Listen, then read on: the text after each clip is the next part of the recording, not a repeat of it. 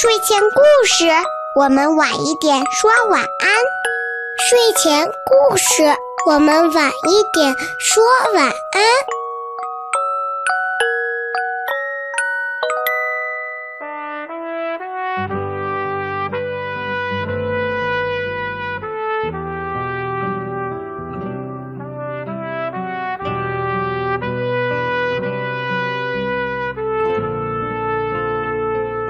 做内心强大的自己，歪歪兔逆商教育系列图画书。这个故事的名字叫《了不起的愿望》，这是由海豚出版社出版的。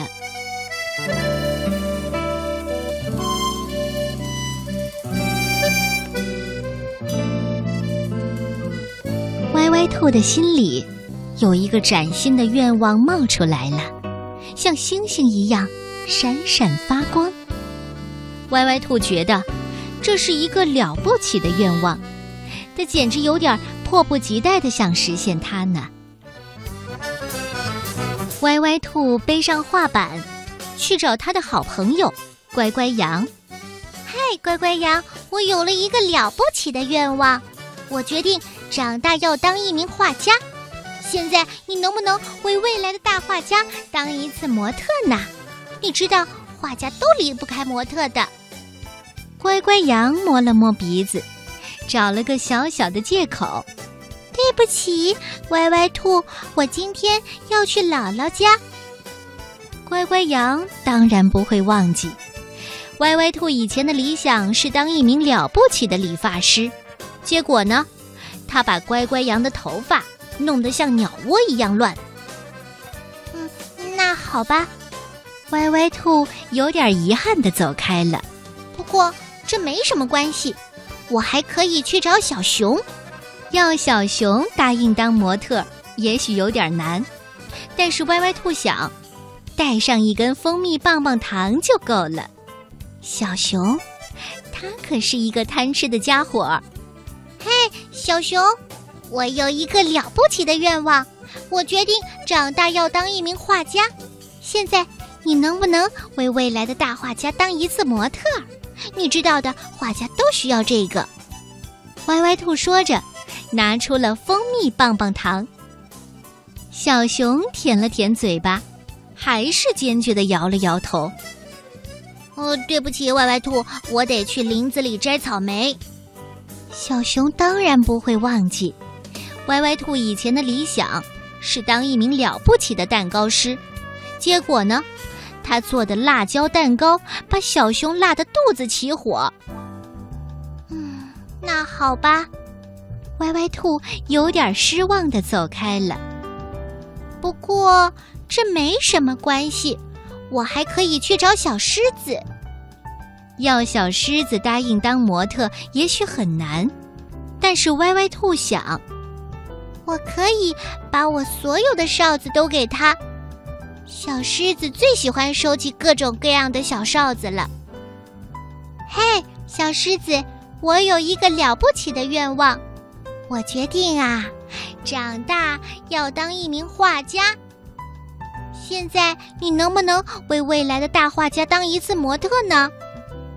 哦，你别再跟我谈什么愿望，我才没兴趣呢。歪歪兔话还没说完，小狮子就砰的一声关上了门。小狮子当然不会忘记，歪歪兔以前的理想是当一名了不起的服装设计师。结果他穿上他亲手设计的衣服，在森林里走了一圈，就像小丑一样，让每个人都笑破了肚子。歪歪兔的心里失望透了，没有一个朋友愿意当他的模特。没有一个朋友愿意帮他实现这个了不起的愿望。歪歪兔垂着头，吧嗒吧嗒地走着，走过威威龙家的篱笆小院时，他都没有勇气朝里面张望一眼。他知道，威威龙是一个坐不住的家伙，他绝不可能安安静静地为自己当一次模特儿。然而，歪歪兔突然又折了回来。管他呢，就算再被拒绝一次又怎么样？所以呀，他决定敲响威威龙的家门，把自己的愿望再说一遍。啊，歪歪兔，你有一个了不起的愿望呢！威威龙冲着歪歪兔做了个鬼脸。现在你要不要试一试？恳请大帅哥威威龙先生为你当一次模特。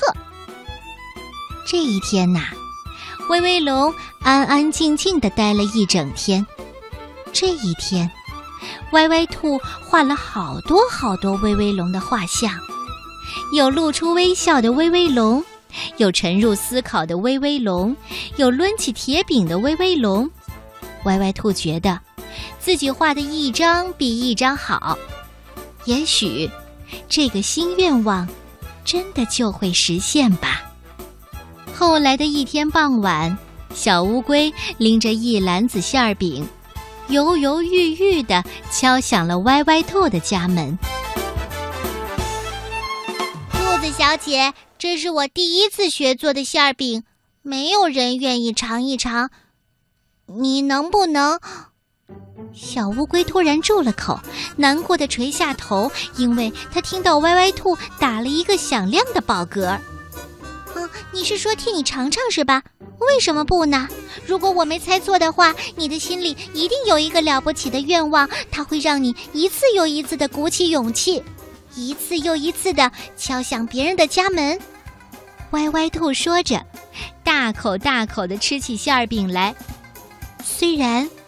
馅儿饼的味道不怎么样，但他看到小乌龟的眼睛闪闪发亮，就像天上的星星一样。歪歪兔想要当画家，到处找人当模特，却一次次的被拒绝。在他失望的要放弃这个理想前，他下定决心再试一次。鼓起勇气敲响了威威龙的家，结果呢，爱动的威威龙居然安静的给歪歪兔当了一整天的模特。面对拒绝的时候，不妨再坚持一下；而当别人有求于你的时候，也不要轻易的拒绝。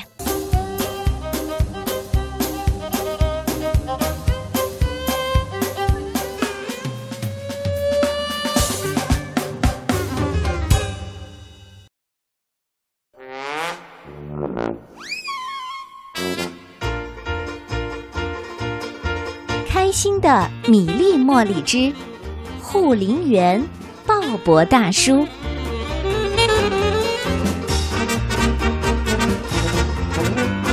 从窗户向外望去，远处一股白烟从山坡上小木屋的烟囱里冒出来。米莉说：“那里是护林员鲍勃大叔的家，我们去看看他吧。”茉莉也说。对我们给他一个惊喜。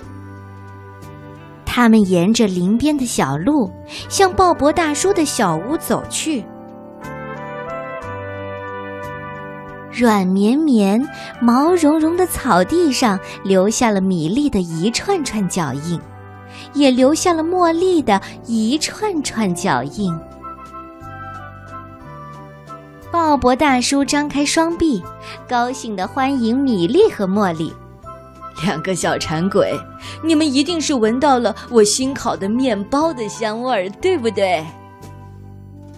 鲍勃大叔漂亮的白毛衣和他的胡子是一个颜色的，他头上草绿色的帽子和裤子也是一个颜色的。米莉和茉莉看着他，一起说：“哦，可真酷啊！对，真酷啊！”鲍勃大叔。有一头母牛，他得意地说：“有了它，我就有香喷喷的牛奶；麦片粥里也有了香喷喷的奶油。”米粒和茉莉一起说：“那您就可以天天喝牛奶了。”鲍勃大叔还有一只母鸡，母鸡在他的床头做窝。鲍勃大叔得意地说。他每天都下一个鸡蛋给我做晚餐，米莉和茉莉一起说：“哦，那您可以天天吃鸡蛋啦。”鲍勃大叔说：“呃，你们一定不知道，我还有绵羊，它的毛可以用来织毛衣，它的粪便还可以给我的菜园提供肥料。”米莉和茉莉一起说：“那您每年都可以有一件新毛衣。”鲍勃大叔领他们去菜园，米莉惊喜的叫道：“哦，瞧瞧，您种了这么多的蔬菜，吃也吃不完呢！”茉莉也惊喜的叫道：“哦，你还养了这么多的蜜蜂，可以经常吃到，嗯，甜甜的蜂蜜呢！”啊！鲍勃大叔神气的说：“我还有果园呢，嗯，你们想吃什么？苹果、梨子、桃子，随便拿。”哦，这真是太棒了！这下该吃午饭了，新鲜的面包，新鲜的蜂蜜，还有水果。哦，我的肚皮都快吃鼓了。茉莉也说：“对呀，我的肚皮吃的更鼓。”鲍勃大叔说：“现在让我们坐在阳光下欣赏小鸟的歌声吧。”哦，他们坐在苹果树下的旧长椅上，闭上眼睛，舒舒服服的听着。米莉和茉莉说：“云雀的歌声可真好听啊。”鲍勃大叔说：“如果你们仔细听的话。”将自己的心声唱遍整个山谷呢。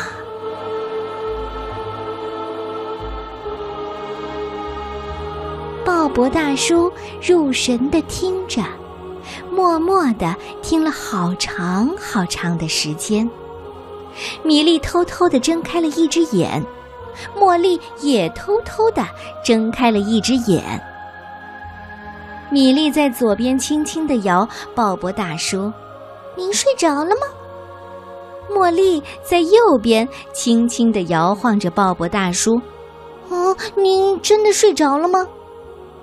鲍勃大叔轻声的回答：“这是我最后一次享受这美妙的声音了。”米莉和茉莉一下子坐了起来，眼睛睁得大大的。啊，您要离开这儿吗？可是您要去哪儿呢？鲍勃大叔说：“我的姨妈去世了，她在城里给我留下一栋房子，呃，还有呃，还有很多很多的钱。”也就是说，您要去城里？米莉和茉莉的眼睛睁得更大更圆了。呃，对。我老了，也许该去城里休息了。以后你们可以到城里去看我。鲍勃大叔真的要走了，要离开这里了。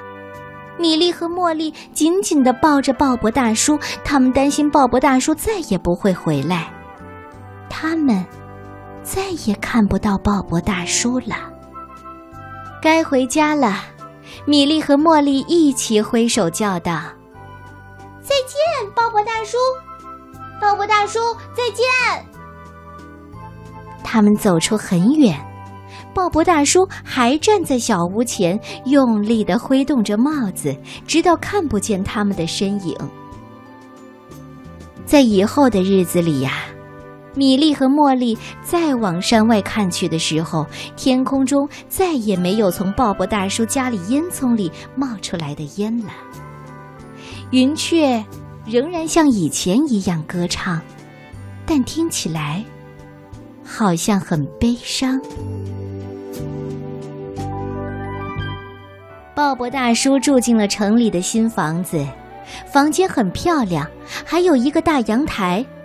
站在阳台上，鲍勃大叔可以看到外面的高楼大厦，但是这里没有菜园，没有苹果树，更没有新鲜的蜂蜜和新鲜的鸡蛋，当然也不会有母牛，不会有产羊毛的绵羊。鲍勃大叔的眼睛闭得再紧，也听不到云雀的歌唱。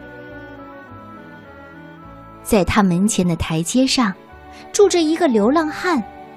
流浪汉有一只鹦鹉，还有一顶用来盛钱的帽子。鲍勃大叔对流浪汉说了：“我用一张床和一个挂帽子的衣架换你的鹦鹉，好吗？”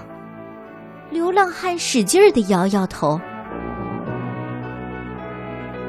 一天早晨，米莉和茉莉又看到鲍勃大叔家的烟囱冒出了烟。啊，一定是鲍勃大叔回来了！哦，他又可以听云雀唱快乐的歌了。米莉和茉莉飞快地奔跑。当他们到达小屋的时候，鲍勃大叔高兴地张开双臂叫道：“哈 哈哈哈！你们这两个小馋鬼，一定是闻到了我新烤的面包的香味儿。”对不对？嗯。